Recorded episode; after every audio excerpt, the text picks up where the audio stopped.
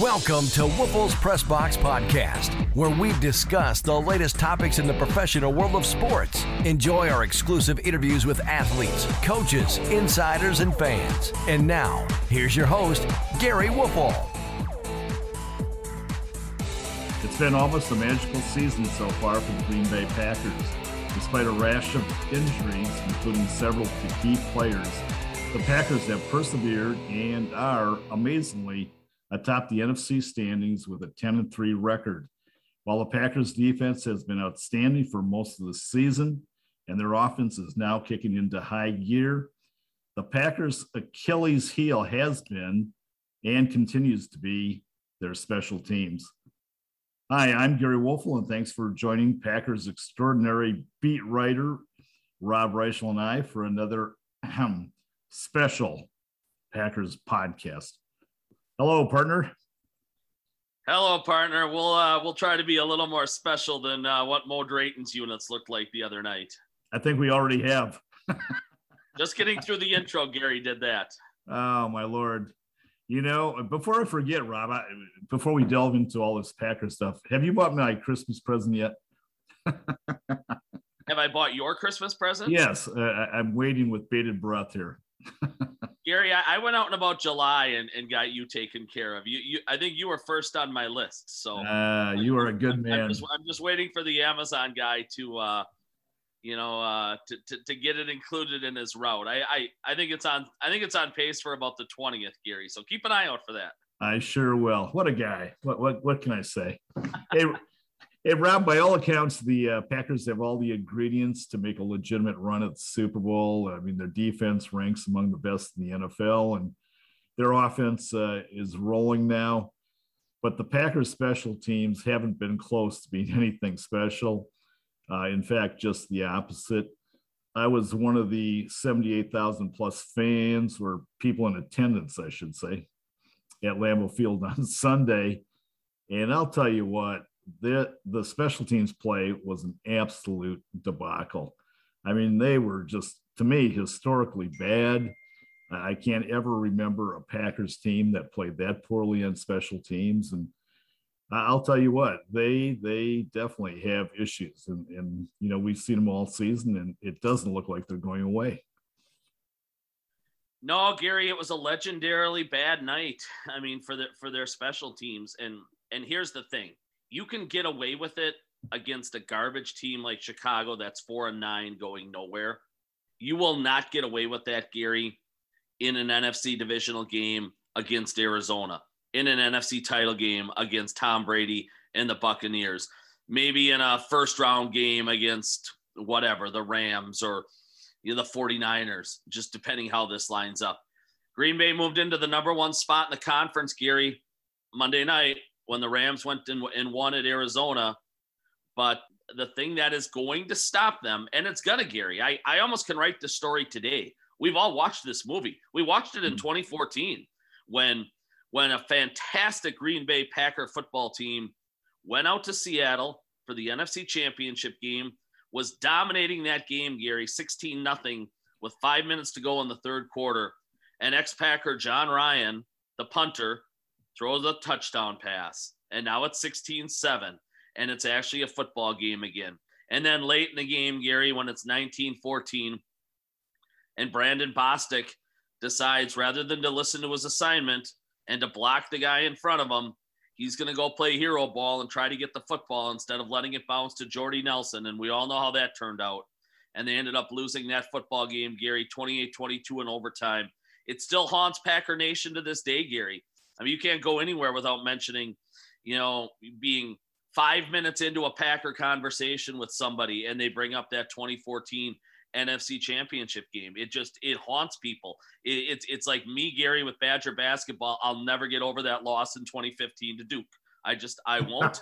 and and Packer Nation will never get over that. And, and rightfully so, Gary. That yeah. was a Super Bowl championship team. We're talking you know, Aaron Rod the, the whole Aaron Rodgers legacy is completely rewritten if if they win that game and then go on and win the Super Bowl. You're talking about him with two rings now instead of one. This whole era of, you know, 10, 11 years of dominant football. that we always talk about only one Super Bowl in there. That the narrative, the script, Gary, completely changes when you have that second Super Bowl and, and even even second trip to a Super Bowl, Gary. So no, this this group is every bit as bad, and we're going to get into this how bad some of these special teams units have been in Green Bay over the last 16, 17 years. This group is every bit as bad, if not worse, than any of the ridiculously awful Packers special teams groups that have been trotted out there, Gary, the last 16, 17 years. And, and when you get deep into the playoffs, you know, Gary, and, and there's not much of a difference between the Packers and Tampa Bay. There's not much of a difference between Green Bay and Arizona or Green Bay and Dallas or Green Bay and the Rams. Special teams decides these games. We, you know, it the offenses are close, the defenses are close. And now Tampa, let's say, brings the number three special teams units in football to face the number two, 32 special teams units that the Packers have, Gary. That, that could be worth a touchdown. That could be worth 10 yeah. points. You saw yeah. the other night in the Bears game, and, and we'll get into this a little bit, but but Gary, in the first half alone, Chicago had 213 special teams yards. You know, that's that, that that that's a good first half of offense for Absolutely. somebody. Absolutely. I mean, the, the Khalil Herbert, the gifted rookie, you know, two kick returns for 82 yards. Grant, a terrific return guy, goes 97 yards on, you know, on, on the punt for a touchdown. He had 131 yards, Gary himself on punts in the in the first half. The Packers had a, a grand total, Gary, of, of 19 special teams yards in the first half. The plus minus there, Gary, is almost 200 that the Packers were a negative 200 uh, in special teams yardages. So yes, it it's a legendarily bad night. It's a historically awful night for them. But Gary, it don't be surprised if it happens again, and and nobody should. Again, we've watched this movie all year with Mo Drayton's team, with Mo Drayton's special teams units. You know, Matt LaFleur continues to go to bat for him. He said on Monday he's not going to replace him. That that he's that he's safe. That he's you know going to keep the job. Gary, I think that's a tremendous mistake. Um, I would blow the whole thing up almost to the point like the Brewers did the one year where they they dumped Ned Yost with a week to go in in the regular season and and Gary, you see it all across the league. I mean, Jason Garrett lost his job as the Giants offensive coordinator a couple weeks ago. Things go south with some of these teams and and they change it out. It's it's it's not a ridiculously foreign concept to say, oh, uh, you know, it, it's week 14. We we we can't change a coach. You absolutely can. And and Gary, I know it would probably be tricky to get the right guy in there to fix this all at, at this point in time. But I can tell you what, right now, they just keep beating their head against the wall, doing the same thing over and over with the same people over and over. And I'm starting to guess, Gary, that beating your head against the wall doesn't feel real good. And yeah. and that's where they're at right now. So Gary, you know, again, it's not my football team. It's obviously Matt LaFleur and Brian Gutekunst and Mark Murphy's team. You know, but if, but if I had any say in this thing, Bo Drayton would be on the street right now. There, there, there's a couple retired guys, Gary, that that I wrote about yesterday at at Forbes.com that have been unbelievably successful in this league.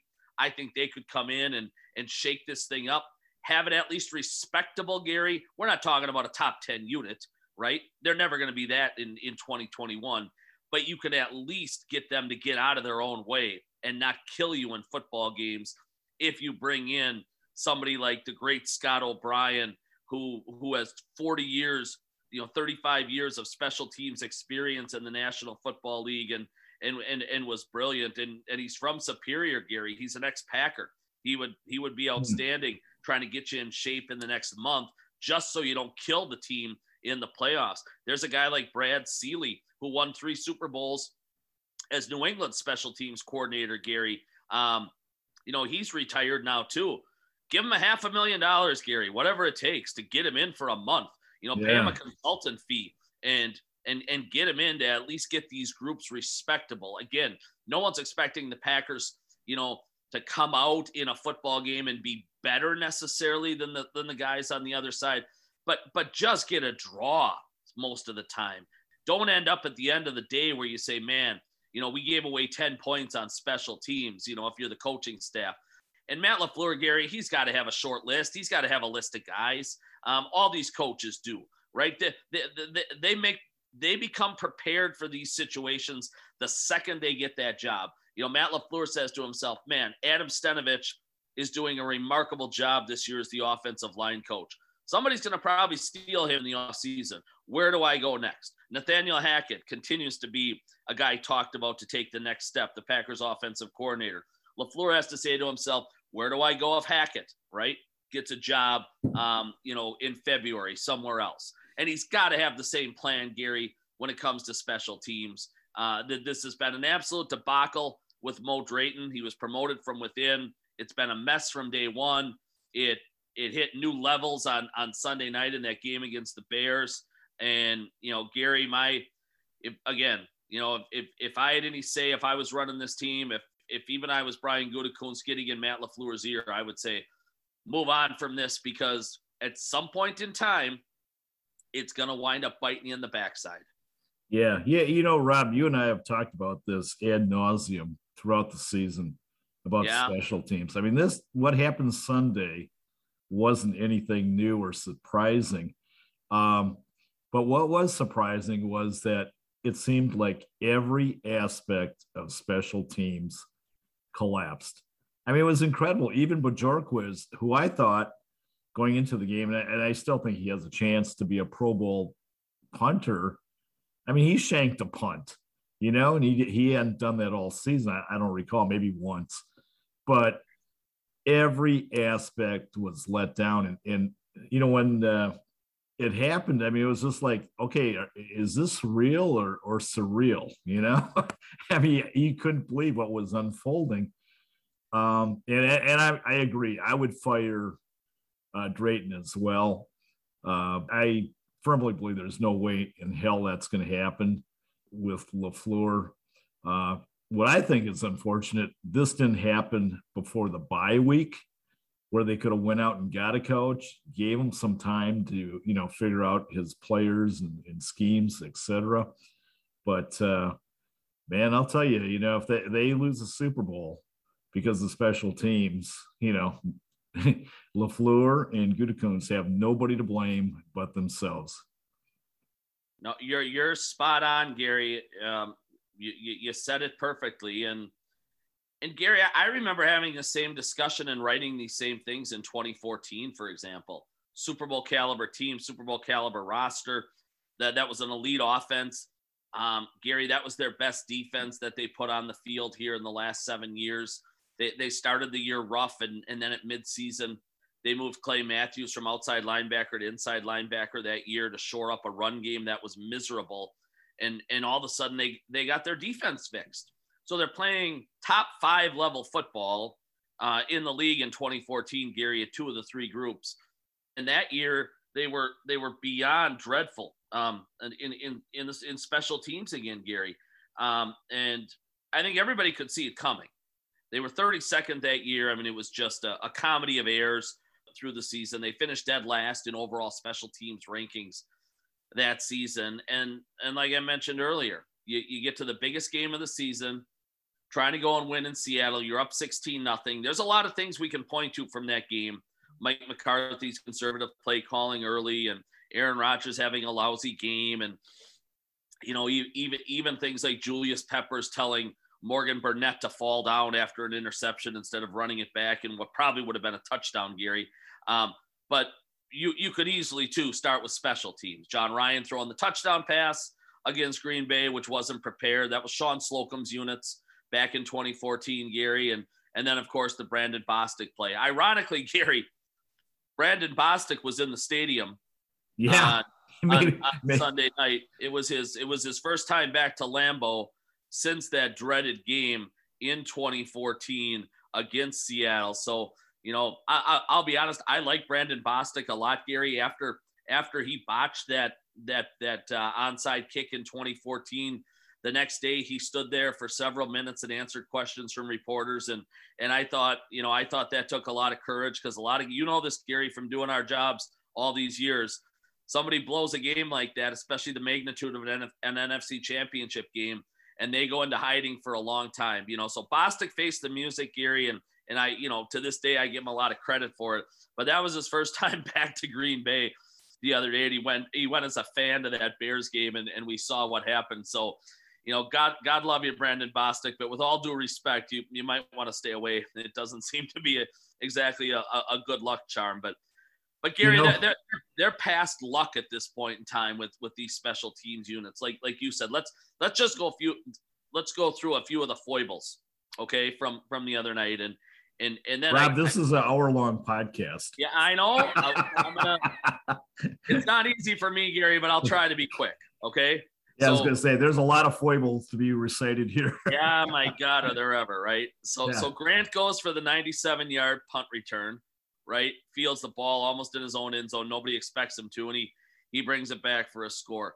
Gary, Gary in the first half alone, I know he's a really good return man, but Jakeem Grant averaged 43-3 on his punts, 43.3 yeah. yards. That's you ridiculous. talked about Bojorquez I mean, Gary, he, he had he had a rough night. His, his, hang time wasn't good, and he kicked the ball down the middle t- too often rather than you know aim for corners.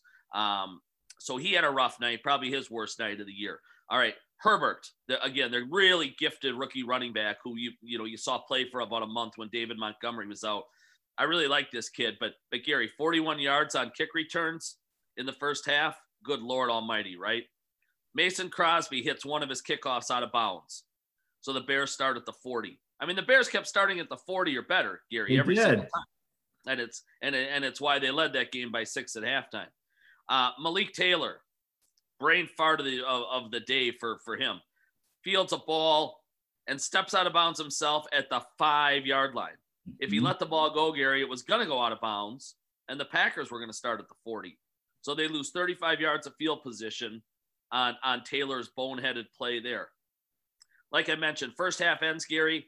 Bears have 213 yards on special teams. The Packers have 19.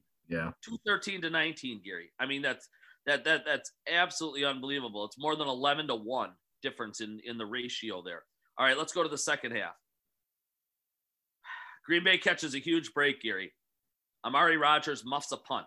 Now, again, I don't know what Amari Rodgers is doing out there at this point in time, and and it's it's one of the one of the you know great mysteries I think with this football team right now because he's done nothing all year as a, as a punt returner other than put it on the ground. But his confidence appears shot, Gary. He puts one on the ground and the Bears recover. But Green Bay get, gets a huge break because Rasul Douglas baits a guy into running himself out of bounds on the play, which is a penalty on the Bears. They have to redo the play, and, and Green Bay keeps possession. But again, what that showed Gary is just you know how ill prepared or you know just maybe maybe the moment is just too big for Amari Rodgers right now, Gary, um, in these games. But but he he cannot be the punt returner moving forward. That will cost you at, at, at some point in time, and it almost did on Sunday night. And then Gary late in the game, it's was it 35 27 or I'm 45 27, maybe 45 30 and and yeah, it was 45-30, and they go for the onside kick. Chicago yeah. does. Yeah. And and it hits MVS in the hands, and the and the Bears recover. Gary, I'm sitting there scratching my head saying, why is MVS, who drops about a third of the balls thrown to him from Aaron Rodgers, on Good your hands team? Why is he on your hands team? Right? Yeah. Get you know, get get Lazard, Davante Adams, get DeGuara, who doesn't drop anything, right? But MVS, I mean, good Lord Almighty, what what what what was that one all about? So I think we went through about eight things there, Gary. You know, when when the game was over, Matt Lafleur was immediately asked if he was going to fire Drayton. He said no. He stood by Drayton on Monday. I think it's a big mistake, Gary. They keep saying the same things over and over and over. The whole "we'll get it fixed" thing. We'll we'll you know we'll work harder. Um, we'll do this. We'll do that.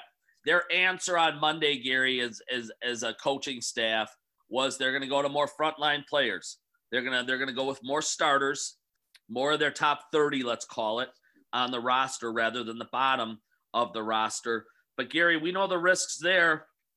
They're thin a wide receiver. I, I don't know how they can ill afford to have somebody get hurt on special teams. Well, that and that's and that's just where I'm going, Gary. So so let here I'm going to go into some special team snaps real quick here. Ty Summers, for example, is at 255, and Oren Burks is at 254. Ty Summers can't stay in his lane. Um, he, he's he's one of the reasons some of these things keep blowing up and bursting. Let's just say, for example, Gary, they replaced Ty Summers with Krys Barnes. Okay. Yeah. Krys, Krys Barnes is at 93 special team snaps, so he has an option. And now Barnes gets hurt, and now you're playing Summers or Burks from scrimmage, right? I know. That, I know. that, that's the trade-off. You know, let's let's go let's go to some of the some of the big guys, Gary. You know, Dean Lowry's at 96 snaps right now on special teams. Let's say all of a sudden they amp him up and he becomes a, a core member of that and, and he gets hurt. And now you've got to go to Tyler Lancaster on your defensive line. You know, there's a dramatic drop off. Um, Matt LaFleur talked a lot yesterday on Monday, Gary, about Rasul Douglas taking an enhanced role in, in special teams. Okay, let's say, for example, he jumps in. Shemar Jean Charles has played 171 special team snaps, Gary. Rasul Douglas is at 60. Okay. Mhm. Douglas, Douglas is your best corner right now, Gary. I mean, it, it, it, it's not even close. Um, you saw him the other night again, not only score the ball, but almost come up with a second pick six because his anticipation and, and route reading is, is so good at, the, at this point in time. Now, let's say Douglas gets hurt there and you'd actually have to play one of these guys deep in your secondary, you know, at, at, at corner. I mean, Gary, we can go through this, you know, ad nauseum. AJ Dillon's at 77 snaps on special teams. Are you going to amp his numbers up, Gary, and and risk having you know him being sidelined in January when you really need him to try to beat Tampa Bay? I, I think it's again, Matt Lafleur's between a rock and a hard place, Gary. I get it. He's got two options, right? He stays the course with Drayton and tries to play some of his some of his frontline guys. But Gary, you know, every, every single special teams play is like a car crash. I mean, Yeah. guys go down time and time again, play after play after play.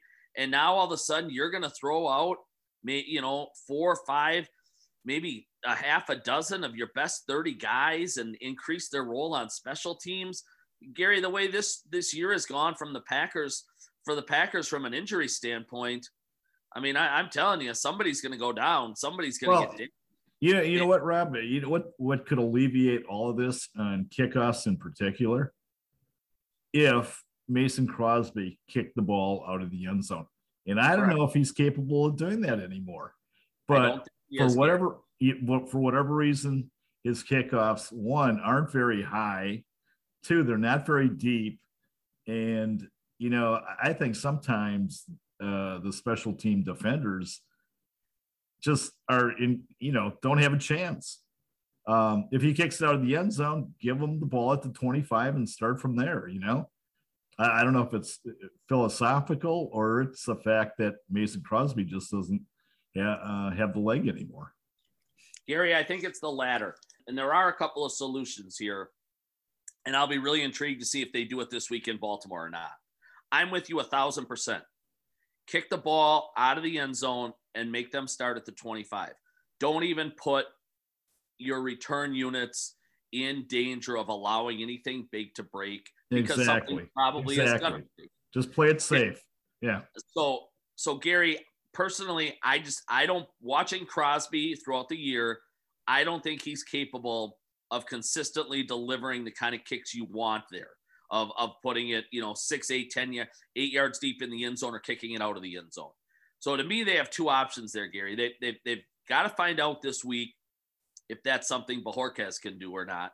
Yeah. If you remember about seven, eight years ago, they turned that job over for a year or two to Tim Masthay, uh, Sure. who was the punter. And Who, by the way, was at the game Sunday. oh, interesting. Okay, I did not know that. Um, and Masthay did a really nice job, Gary, kicking the ball out of the end zone because Crosby was real 50-50 at that point in time. And Mhm. and I'm telling you, Gary, that was about six, seven years ago. Crosby's leg strength isn't any better today. The other thing I'd honestly consider, Gary, is I I'd add I'd add a second kicker, and maybe that's just his job. Only to Yes. kick the I, ball I, I agree with you totally, Rob. there are guys, Gary, that at, at the absolute bottom of that roster, you, you dress 46 each game that don't sniff the field, right? Yep. They Yep. are they are easily replaceable on game days. And a kicker, Gary, that you could go find on the street right now with a huge leg. Again, you're not going to ask him to kick field goals. All you're going to ask him to do is boot that ball 75 yards, make sure it goes out of the end zone. He would have a far greater impact on your roster and, and on a football game right now, Gary, than player number 46 who is suiting up today for the Green Bay Packers. So I would give that some consideration too. Yeah. If, if if they decide this week that the punter is not capable of handling kickoffs. Here's the other thing I would do too, Gary. Now teams have gotten smart against them from this, but but when it comes to punt returns, Gary, the first thing I would do was I would take a veteran, and they tried this a couple weeks ago with Randall Cobb, and he fumbled the ball. Um, Amari Rodgers has to go. I mean, there, there, there's no question about that at this point in time. I would send Gary a guy back like uh, Davante Adams and simply tell him to fair catch the football. Take your most sure-handed guy and fair catch, and just say, you know what, Aaron Rodgers doesn't need the six yards that the punt right. returner is right. going to get exactly. You. Aaron yep. Rodgers is going to get you those yards either way, Gary. I mean, the way this offense is humming right now, just don't make a mistake. Get out of your own way. Take special teams out of the equation as much as possible. And I, I know it's almost like waving a white flag, Gary, but that's where they have to be right now because it it it, it beats absolute failure, which is what they've been across the board otherwise. And you know, teams are teams are kicking the ball off short against them, Gary, and they're making them return it, and they know they don't return it well. Certainly since Kylin Hill tore his ACL, and and they've gone to you know kind of some mishmash guys back there. Um, you know, so I, I think when it comes to kick returns, Gary, they're gonna opposing teams are gonna keep kicking it to about the eight and make them bring it out, and and that's the nature of the beast. Um, but if teams are dumb enough, Gary, to kick the ball into the end zone, you can't even consider bringing it out. Right. Um, right. Exactly. And Gary, I might even give some thought too to telling Bojorquez kick the ball 40 yards and kick it out of bounds. Don't kick it 50. Don't kick it 52 and aim it at a corner. Kick it 40. We'll take that net and kick it out of bounds. Again, what I would do if I were them is hey, Gary, they're better than almost everybody they play on offense, and they're better than almost everybody they play on defense. They're worse on special teams. Do not let special teams become a factor in deciding the outcome of this football game. Take it away as much as possible. And I know it's a completely defeatist attitude. You know, Gary, I you know, I remember they had these problems in the late 90s. And Mike Holmgren, at one point, he took Mike Prior, who was a safety, a backup yeah, safety. But exactly. Gary, he caught, he caught everything. Prior's hands were were absolutely sublime. And and and Holmgren was just so sick of watching his punt returners put it on the ground. He just said, Prior, go back there, fair catch the damn ball, and and Favre will get us those yards, right? Uh, Freeman will get us those yards. Dorsey Levens will get us those yards. Chmura will get us those yards. And, and, and that's where they need to be with punt return, Gary. Send back a guy like Davante Adams or whoever you trust more than anybody to catch the football. I would guess it's Davante. And um, fair catch the thing and just take all element of risk out of the thing. And Gary, I think if they do that, they might have a chance. Yeah. But I, yeah. I know how I know how these coaching staffs work. There's ego involved. They're going to say they can fix it. They're going to try to get it fixed. Gary, they haven't gotten this thing fixed in 17 years when it comes to Green Bay special teams. And uh, I don't expect them to get it fixed here the remainder of the 2021 season. Yeah, the the the fact that they have Rodgers uh, returning kicks just blows my mind away. I, I said early in the season, I mean, I'm a novice observer, and I could see this kid is not a punch returner. He, he doesn't have a burst. He doesn't have quickness. And uh, as we have said for the last several weeks, he has absolutely no confidence. Even when he has a chance to make a run off a punt, he calls a fair catch. You know, it, it just shows you that he doesn't have uh, any confidence. But I put, you know what, you said Adams, I, I would put Lazard there. And again, it's for that fluke situation where somebody runs into him and, and hurts him. You know, I, I mean, the odds are totally against it. But the other thing I like about Lazard is he's pretty quick. He's, he's got some quick feet right off the, the bat uh, if he makes a catch, he, he, can move around pretty pretty nicely. So, uh, but yeah, between Crosby kicking the ball out of the end zone and finding a new returner, I, I think we got all the bases covered, Rob. Yeah, and, and and and Gary, you know, the reason I said Adams, and I would never ask him to return a punt. Yes, I, exactly. fair catch everything. I would tell Lazard to fair catch everything. Again, I don't think Green Bay needs those six, eight, 10 yards. And, and that's a good return these days for the Packers punt return units, Gary. Um, if, if they even picked up half a dozen or eight yards. Um, again, Aaron Rodgers, AJ Dillon, Aaron Jones, they don't need those yards. They will no. go get them probably on the first offensive play. So, yeah, Gary, it's it, it it's a mess. Um, it's an outstanding football team, but all anybody is talking about right now, despite the fact they're 10 and 3 in the one seed, people are terrified that at some point in time here, Gary, that, that special teams are going to blow this whole thing up and ruin this last dance season that Aaron Rodgers and these guys have cooking. Yeah. Yeah. Yeah. You know, what's also uh, amazing is as horrendous as the Packers special teams were, the Packers still scored 45 points. I mean, against all odds. I mean, with all those things going against them, you thought, you know, they would really have a tough time, you know, winning that game. But their offense, uh, which is a topic I, I wanted to uh, go into right now, Rob.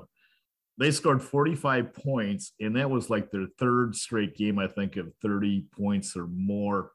As I recall, I think they had uh, 36 points against the Rams and what 31 against the Vikings. And, Correct. and those are those three teams have pretty good defenses.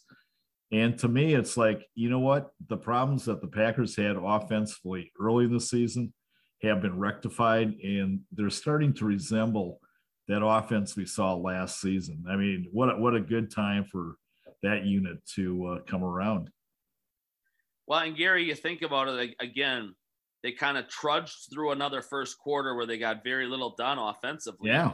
I mean, they, they put up 45 points in the last three quarters. And, and even late in that football game, Gary, it was four minute offense where they were just trying to run the clock out and run the ball mm-hmm. with, with Jones and Dillon. And, and they were pretty darn successful for doing it. So no, they, they, they exploded and they, they exploded quickly, Gary, with, with, with some of those drives. Again, I, I, I, we talked about this in the past, Gary. I don't think Aaron Rodgers is winning the MVP.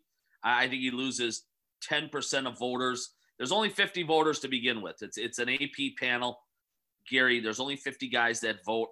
I'm going to say a bare minimum, Gary, of five, which is 10%, hold it against him that he lied about the COVID vaccination deal. Wouldn't that be amazing if that was the case? Gary, you know the media well, just like me. They lean heavily to the left. That kind of stuff bothers them. It bothers them dramatically. They'll take it to their grave. It, it, it 10 is 10% is probably a low estimate, Gary, right? Yeah. I mean, they, they, uh, I'm sorry, you got to leave that out of the equation. I mean, you got to be fair and, and, and honest in your approach. I mean, that has nothing to do with his performance on the field. It will not be left out of the equation. I know. I, I agree with you. There are guys like that, but but that sh- shouldn't be the case. And um, you know what though? I mean, to me, it's like Tom Brady's to lose uh, unless he just falls on his face the last you know four weeks. I, I just don't see. And, and I and I'm with you, and that's where I was going, Gary. I don't think Rodgers is going to catch Brady, but boy, he took a big step again the other night, didn't he, to running them down? Oh, absolutely. 141 passer rating, the four touchdowns. Um, it, you know, his ownership, let's call it, of the Bears continues. I mean, he was he was unbelievable, Gary. The the touchdown pass. I don't think people recognize just how how how amazingly good it was. But the, the touchdown pass that he had to Aaron Jones. Oh, I agree, Rob. Where where he floats the 23 yep. yard over the defensive lineman's hands. I think it was Bilal Nichols um, who, who, who was coming at Rodgers hard. I mean, the, the degree of difficulty of that throw, Gary. I mean, the Bears did everything right in terms of defending that play. But, Gary, I mean, you, you can't defend greatness. I mean, you, you just can't. There's no, no defense no. for the perfect throw and and the perfect play and the perfect quarterback, which he which he was at those those moments, and and he has been the last handful of weeks, as he's to me at least gotten himself, you know, in into this MVP discussion. Man, Gary, I mean, if if you're Chicago, you're you're praying like crazy. If you're a Bears fan, that that this is actually the last dance for, for Rodgers and you know his his time with the Packers and and I've been consistent throughout Gary and and I'll certainly admit if I'm wrong but I, I think this is the last dance I You know, every, every, a lot of people keep saying to me, "Man, they're ten and three. Everyone looks like they're having fun. Everybody's happy." But we know Rodgers. He holds grudges. Everybody thought things were hunky dory last year as they got the number one seed. They were 13 and three, went to the NFC title game before losing, and and we all saw what unfolded that offseason. I just, I, I think everybody's kind of resigned to the fact that this is it, Gary. Um, but man, if somehow it's not, is it going to be a nightmare for the Windy City to have to see this guy again twice a year? Because, I mean, he went he went the other night, Gary, to 23 and five against the Bears. He sh- should be 24 and four. One of those losses, he broke his collarbone, you know, in the first series of the game. Um, or Green Bay was going to win that game. They were a 12 point favorite that night back in 2013 at home uh, against the Bears. I, I couldn't believe what Brett Favre did all those years to Chicago, and and Rodgers has one upped him and and been even better. Favre was 22 and 10. Rodgers is now 23 and five, counting the the the win in the 2010 NFC Championship game. Same number of regular season wins, Gary, but Rodgers obviously has has the playoff win and and he was ridiculous the other night. I mean, that was that was just unbelievable what what he did against Chicago. I know the Bears are beat up, Gary, on defense. No Khalil Mack, and they're they're, they're not the same unit and that they were at the start of the year. But at the flip side, Gary, Green Bay doesn't have four of their preferred five offensive line starters, right? Um, so I would I would call that probably well, Green Bay's got it worse there than than Chicago does, right? Just losing the one pass rusher versus four offensive linemen. So no, Gary, to your, to your point, what the Packers are doing right now offensively, they're 37.3 points a game in their last three. They're they're you know they're moving it up and down the field. They're, they they have found Gary two ways to win, and and they don't always have that. They haven't always had that in the Rodgers era. You know they they, they can beat you with the quarterback's golden arm with his Hall of Fame all time level talent, or they can just run it up your tail. Yeah. And yeah. And they, and they have absolutely done that at times. And Gary, I think that's going to be the key in the in the postseason here for them. Can they get can they keep churning out 140, 50, 60 yard rush games? They only finished with 120 the other night, Gary, but they averaged five yards a pop.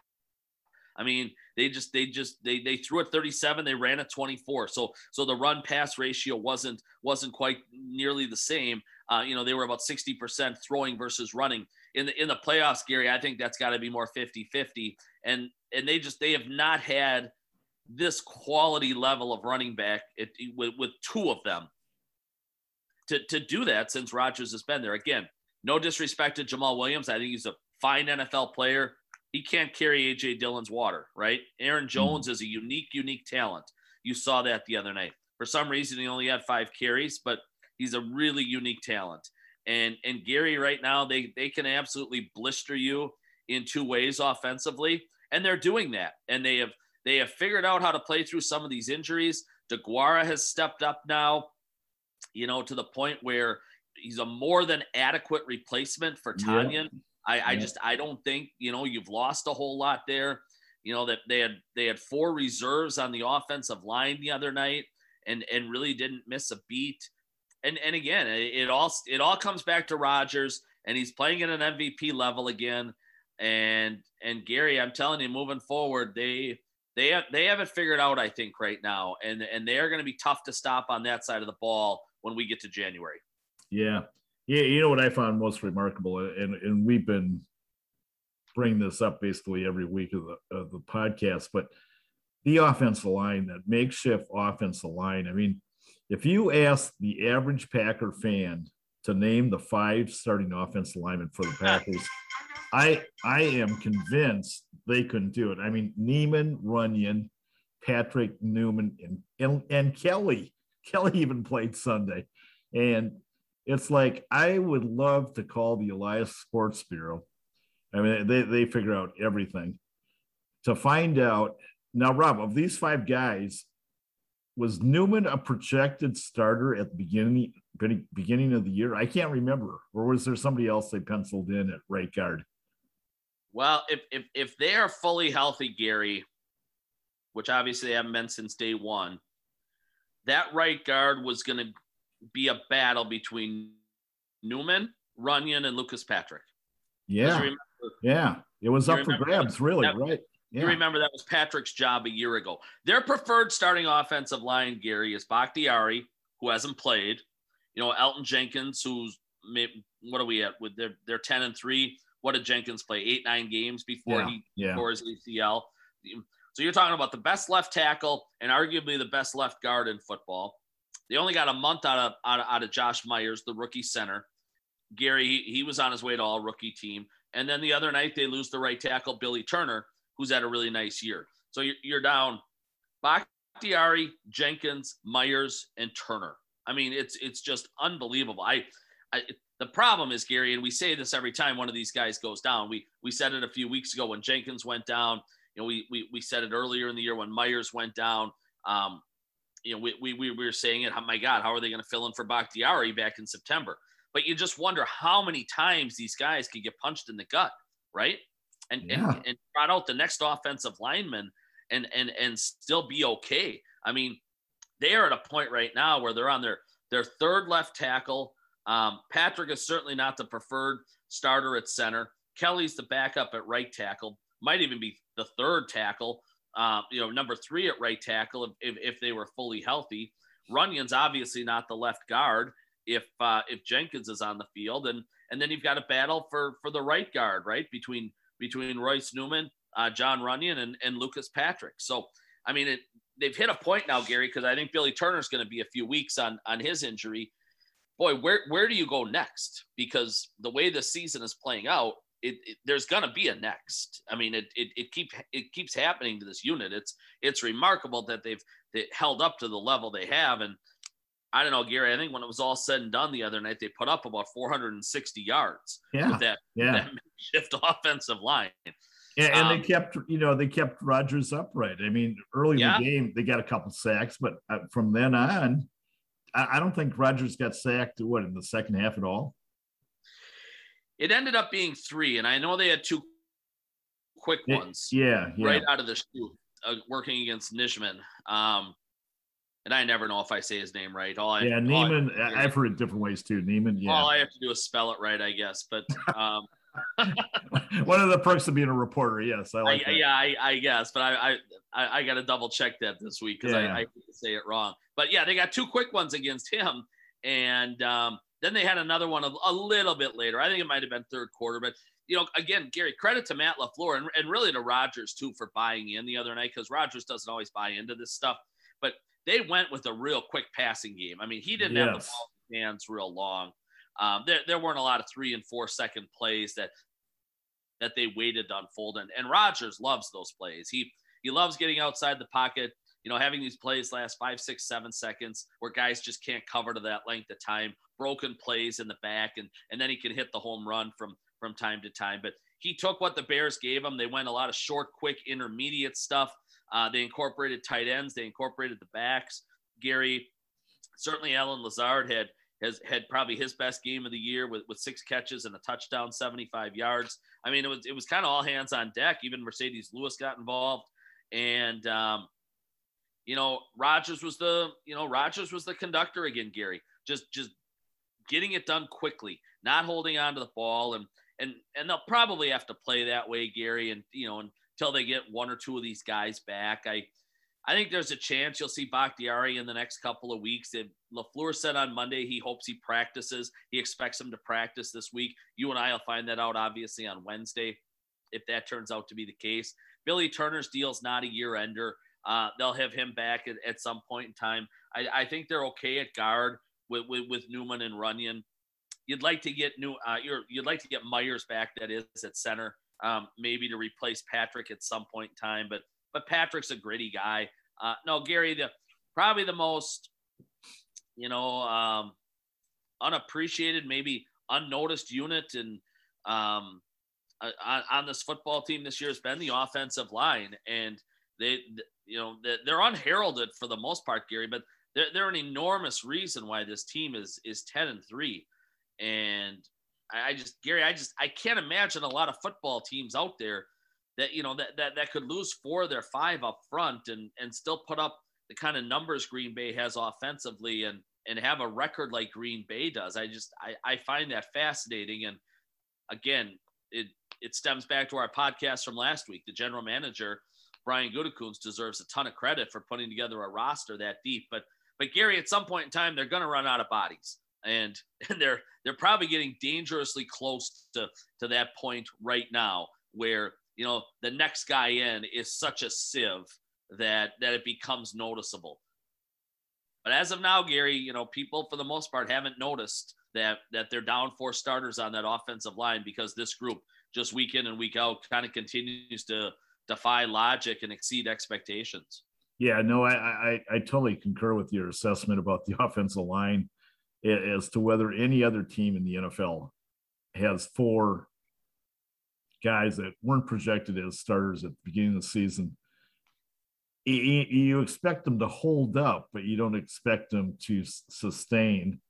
And uh, they've done it. I mean, it's just a, a remarkable what they've done. So, for their sake, I, I, hope they stay healthy, and it'd be great to get Bakhtiari back and and certainly Myers and uh, just solidify that unit even more. But uh, hey, uh, last night or Monday night, the Rams did the what they were supposed to do for the Packers, and they beat the Cardinals, and uh, gave the Packers an early Christmas present. And uh, gosh, now the Packers have what a two-game lead over the Cardinals, correct? In the I mean, theoretically, one one game in the standings, but because they have the tiebreaker, it's two games. Well, they're uh, both ten and three, though, Gary. Yes, ten and three, but the Packers would have the tiebreaker yet, right? The Packers have the tiebreaker, but yeah. but really, I mean, if, if Green Bay did lose, let's just say theoretically this week to Baltimore, and Arizona beats Detroit, which they obviously should, Arizona would leapfrog the Packers again. Correct. Correct. Um, yeah. You know, Tampa actually jumped into that number two spot, Gary, and Arizona is now three. Um, and if and if you look at this coming home, so Gary, here's Tampa Bay's schedule. All right, because I think you know from these podcasts through the course of the year, I've never fully bought into Arizona. I think they're an okay team. Mm-hmm. Um, I don't think they're unique. I don't think they're special. I, I have said from day one, the road to the Super Bowl goes through Tampa Bay. That's who Green Bay has to worry about. And Green Bay is going to have to get past Tom Brady. My assumption is in an NFC championship game. I fully expect Tom Brady to be in that game, Gary. Whether Green Bay makes it or not is, is another story. I expect them to, but but I, I, I would bet the house that Tom Brady's in the NFC title game. And, and obviously, Gary, you want that in Lambeau Field. Okay. So sure. right now, right now, Green Bay is the one, Tampa is the two. Gary, listen to Tampa's schedule coming down the stretch. Okay. I, I, I, know it. It's funky. I, I know it's crazy. Okay. That's it's it's so it's it's Charmin soft is what it is. Yes. Um, yes. Home with New Orleans. Mm-hmm. Okay. Not a very good football team fighting for a playoff spot, yes, but not a very good football team. Nothing like the team Green Bay played back in Week One. Right uh, at Carolina, which is two and eight, Gary, in its last ten, and Cam Newton is just showing the world he he's done as a quarterback, and they've got all sorts of other problems too. At the Jets, who are going to be fighting only Gary for the number one pick in the draft again. Yeah. And then home with Carolina. Two That's, of their last four are Carolina. I know that's that's why I was referring to it as a funky schedule. Yeah. I, do you ever very, remember a team? Very odd. Do you ever see that where they where you play the same team twice in three weeks? I mean, that's funky. I'm sure it's happened, but yeah, I, I don't. I I certainly don't remember it, and it's going to be magnified now, obviously, just because everybody's paying attention, such close attention to who plays who coming down the stretch with so much on the line in terms of home field advantage and the one seed and and the buy and and Gary, I think it's important for us just to just to remind our, our listeners and and the folks on this podcast that the NFL went to seven playoff teams per conference last year. They went from six to seven for the first time. And what that meant is only one team on each side in each conference, one NFC, one AFC, gets a bye now. Two plays seven, three plays six, four plays five. Up until then, Gary, from about 1990 till 2020, for about a 30 year window, there were six teams from each conference, and the top two got buys. So now only one of the seven, 14%, get a buy, Gary. And it's a huge, huge advantage. At least it should be. Green Bay took advantage of it last year. Uh, sat out week one, beat the Rams in week two, and obviously couldn't beat Tampa And uh, you know, on the other side, the Chiefs were the one seed. Gary sat it out and eventually went to went to the Super Bowl. So it's a it's a huge advantage that you know uh, it, it's a huge deal, I guess, is what I'm saying. Yeah. Uh, to, to wind up with that one, and and I think again it comes down to Green Bay, Tampa Bay. Now here's Green Bay's schedule, Gary. It's not overly daunting either. So let me finish up Tampa real quick. Sorry, Gary. Their their records, the record of the teams they are still playing, Gary, is a combined 19 and 33. There you a go. 365, Yeah. a 36% winning percentage. They're, they're, my they're they're Gary- gonna run the table. I don't think They're going to get to 14 and 3. Right. Yeah, they'll run the table. They're 10 and 3 now. They're in the middle of a four game winning streak. That streak's going to get to eight. Tampa's going to be 14 and 3. Yeah. Can Green Bay get to 14 and 3, Gary? I don't know. Here we go. At Baltimore. All right. Yeah. What do you think? Uh, if Jackson doesn't play, I'll take the Packers. If Jackson plays, I'll still take the Packers. Okay. Okay. Chris, Christmas uh, home with the Browns. uh, the way the Browns are playing, they they they seem like they're in chaos. Even they won Sunday, as I recall, right? I'm trying to remember. They did. They, they after they knocked Lamar Jackson out. Yes. So I, I'll say the Packers. That's at Lambeau. I'll, I'll again. I'll take the Packers. All right. First week of January, home with Minnesota. That's where it gets iffy. Which, which Viking team's going to show up? Um, and the other thing is Adam Thielen's been banged up. If he's healthy, uh, I think it's going to be the Vikings. If Thielen isn't healthy, I'll take the Packers.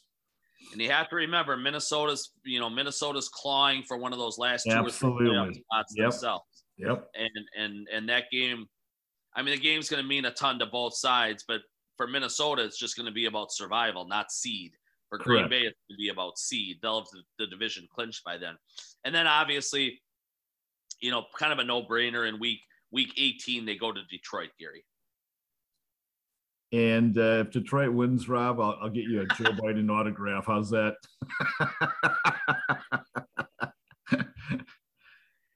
Gary, I, I I'm tempted to say both Green Bay and Tampa Bay run the table. yeah. I think yeah, I think that's real, real, real, really realistic. Yes. you know, Green, you know, you add up Green Bay's remaining teams that they play, Gary, 20, 29 and one, a 410 winning percentage. Not good. You know, I'm, I'm telling you, Gary, you know, I think Green Bay's got a great chance. I think Tampa's got a great chance. I, I, I think Green Bay's going to hold them off. I think they're both going to end up 14 and three, Gary, which is close to what you and I picked at the start of the year.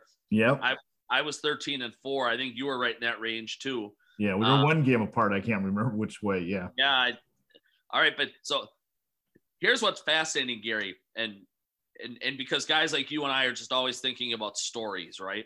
hmm If the seeds hold the way they are today, okay, not just not just one through seven, but then the favorites win in the opening round, okay? Two beats seven, three beats six, four beats five, etc. In the divisional round, Gary, Green Bay would host Mike McCarthy and the Dallas Cowboys. And in the NFC Championship game, Green Bay would host Tom Brady and the Tampa Bay Buccaneers. Can you imagine a, a more thrilling, exciting back to back couple of playoff games at Lambeau? I, I, I mean, to me, Gary, you, you kind of have to go back to the 90s when, when the Packers had those rivalries with the 49ers and the Cowboys. And, and those were so, so intense um, to potentially have a couple of playoff games that, that, that could be this dramatic, Gary, that could have so many storylines leading into them and then turn out to be all time classics. I mean, Green Bay against McCarthy, Rodgers against McCarthy, and then you follow that up with with Rodgers and Brady and you know a, a, a repeat of, of last year's NFC Championship game. I know I'm getting ahead of myself here, Gary, Yeah. but my lord, I I can't imagine a more thrilling postseason for for Packer Nation and really this state than if that ends up holding up and it ends up playing out that way. I would imagine the uh, good folks at NBC and CBS would love to see that happen. I mean, can you imagine the ratings for those games? I mean, the, the NFL thoroughly dominates all major sports in, in TV ratings. But again, if those games did occur, those ratings would be off the charts. Gary, can you imagine the ticket prices? yeah, I can. I mean, you're you're getting the worst seat in the house probably for a grand, right? Yeah. In yeah. a in in a game like that. I mean, if I mean NFC championship games on their own are insane, but a repeat of last year with Tom Brady coming back to Lambeau and now instead of 10,000 fans, which they allowed in last year in the COVID year, now all of a sudden you you you multiply that by eight and you've got 80,000 fans. I mean, I just I, I, I hope that's how it plays out, Gary. Uh, because again, I just I cheer for stories more than anything, and I, I can't imagine a more enjoyable postseason than uh, seeing Big Mac and the Cowboys coming to Lambeau, followed up by maybe maybe the goat in Tom Brady and uh, the defending Super Bowl champion Buccaneers. But again, we're ahead of ourselves. There's a there's a long ways to go, but like we were talking about with the schedules, I think it's a very realistic possibility that that's what we're looking at here a month from now. Yeah, and those uh, listeners who are wondering uh, what Arizona's schedule is like, they will go to Detroit, so that's a win, right? Then they yep. host the Colts. That could be a very, very interesting game. Then they go to Jerry's World in Dallas, and then they end up with the Seahawks at home. I could see them going two and two in that four game stretch.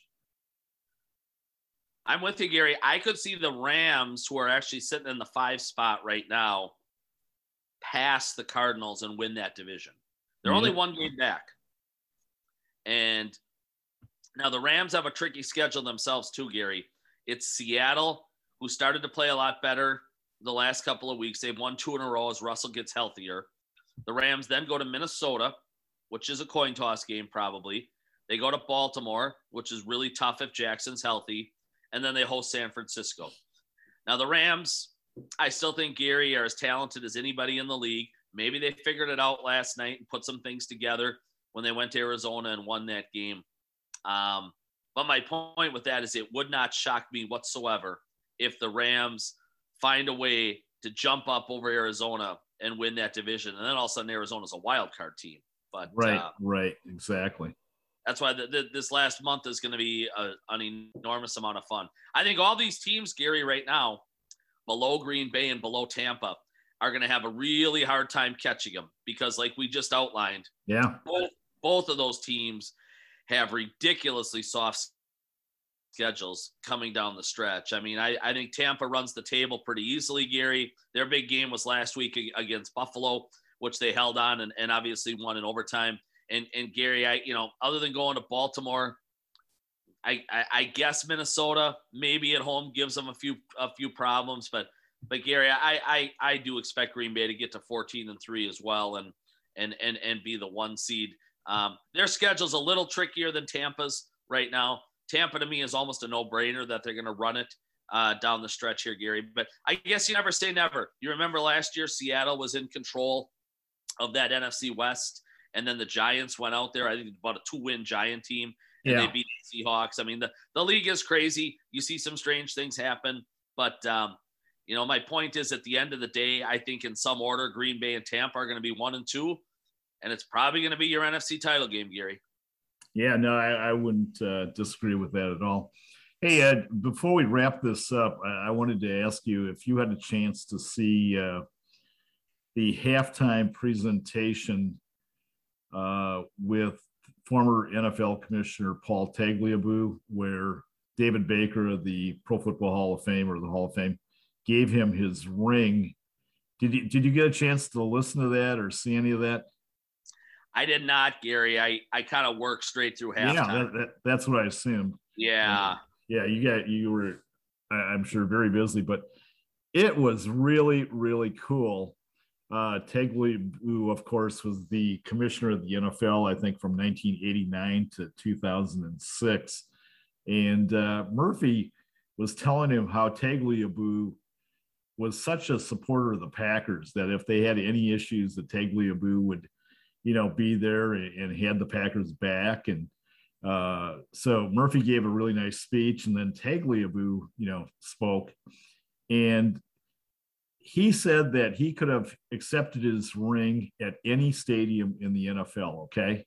And I assumed he was going to get in, in New York, perhaps. Uh, but he insisted on having have having the presentation at Lambeau Field because quote they have the greatest sports fans in the world, and I thought that that was really cool for him to, you know, um, designate Lambeau Field and Green Bay as the place for his his induction. It, it, it was a great moment. Well, I, I agree. I mean, and and and we've talked about. I mean, we, we've we've talked about it several times. I think Gary on, on this podcast of the problems that the league has. You know, I, I, I for example, I, I think replay goes too long. I, I, I think there's too many penalties. I, you know, I, I don't think they let the guys on defense play, et cetera, et cetera. But yeah. the one thing the league has always done right and and been so terrific with is understanding the partnership from day one, you know, 60, 70 years ago, how it could benefit everybody in the t you know, from a TV standpoint. If if the biggest and the you know and the smallest all shared the pie equally. And and the NBA and and and Major League Baseball have never understood that, Gary. You know, but you know, everybody's got the same chunk of the money in that league coming to them, whether it's whether it's Green Bay or New York, whether it's you know Jacksonville or, or Los Angeles, and it, it allows teams like Green Bay to play on an even field, and it always has, even the, even in a town of 102,000 people, Gary. Um, that they've been on an even playing field with these big boys from New York and Chicago and and and Philly and and and Dallas and LA for all these years. The the league has just always been genius with that, Gary just just understanding how the partnership benefits everybody if if small is as good as big. You know baseball doesn't get that you know it's and and fans eventually get sick of that don't they gary? Where it's yankees dodgers where it's where where it's red sox dodgers and and just the the the the, the five six eight teams that can spend the most money are the ones typically still standing when it's all said and done. Um, so no, that that that's a very cool thing to say, but but again, he was instrumental in that himself, Tagliabue, that is, and and and just recognizing the importance of a small team like Green Bay to their league, and then doing everything he could, Gary, to make sure they succeeded.